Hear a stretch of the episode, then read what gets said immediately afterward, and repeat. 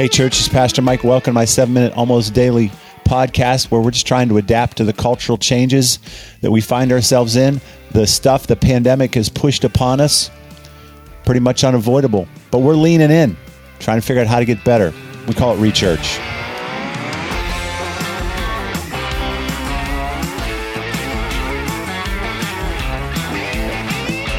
I wanted to say a few good words about a friend of mine, Judge Paul Herbert. Many of you know him, municipal court judge here in Columbus forever and ever.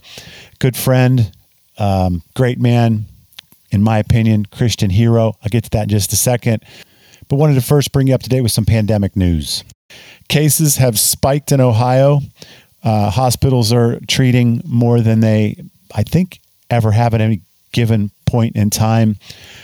Columbus City schools, um, with regard to not only that trend, but other factors have determined they will not be uh, sending their kids back to in person classes until 2021. So things are escalating right now, which obviously does jeopardize uh, our plans to. Uh, meet in person in November and December. We still have a few weeks to see what happens, so we'll stay the course for now. We're not going to do anything that is unsafe. And uh, as we I've explained it previously, um, our numbers are small enough that it's very manageable, manageable in a safe way. But if things just get crazy, um, we're not going to stand out there and uh, just be unsympathetic, really, to what's going on around us. So stand by on that. Plan for it. We're planning for it. We're pressing ahead full speed. Uh, but as you know, every day, every week is a different week when it comes to the pandemic. Okay, back to Judge Paul. Gosh, I appreciate that guy so much. Uh, I was I I counted it a privilege that he called me uh, a couple weeks back. Mm, well, it's been more than that now. To let me know that he was retiring, not as municipal municipal court judge, but as uh, um, in the lead position for his uh, catch court. Uh, Judge Paul and I have known each other since before the catch court started. In fact, just before it. Um, when we came to uh, Dublin and launched Vista, it wasn't too long after that that we met, had some uh, meals together, and talked about really his ideas for this catch court. And God was getting hold of his heart in different ways. If you've heard his testimony, it's beautiful. Um, he's uh, been doing work um, in the spaces that involve human trafficking, but really had an epiphany, to use his word, that he could do something alternative to the to the two less than desirable options that he had for someone caught in this difficult position, oftentimes not of their own choosing almost always. Uh, one was, to put it quite frankly, to throw them in jail, and the other one was to throw them back out in the street. Um, I don't I don't mean to be overly sensational about that, but that is the re- that is the reality for those women. Um, and as you might suspect, many of them would prefer to go to prison.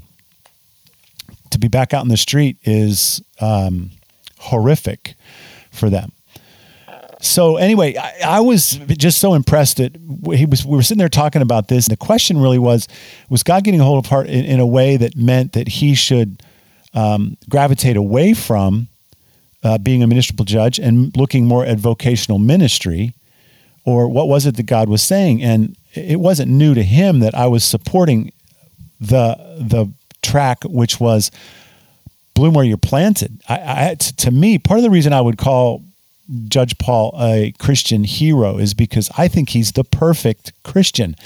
Uh, perfect Christianity for me is a person who, once they start to follow Jesus, what Jesus does with them revolutionizes the life that they were living.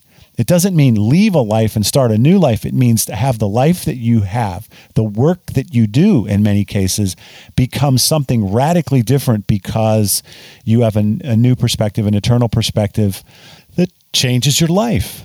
Now, Judge Paul wasn't a new believer. He'd been a believer for years and years and years, but God was redirecting him and giving him new vision for the role that he was playing, the job that he was doing, the vocation that he had.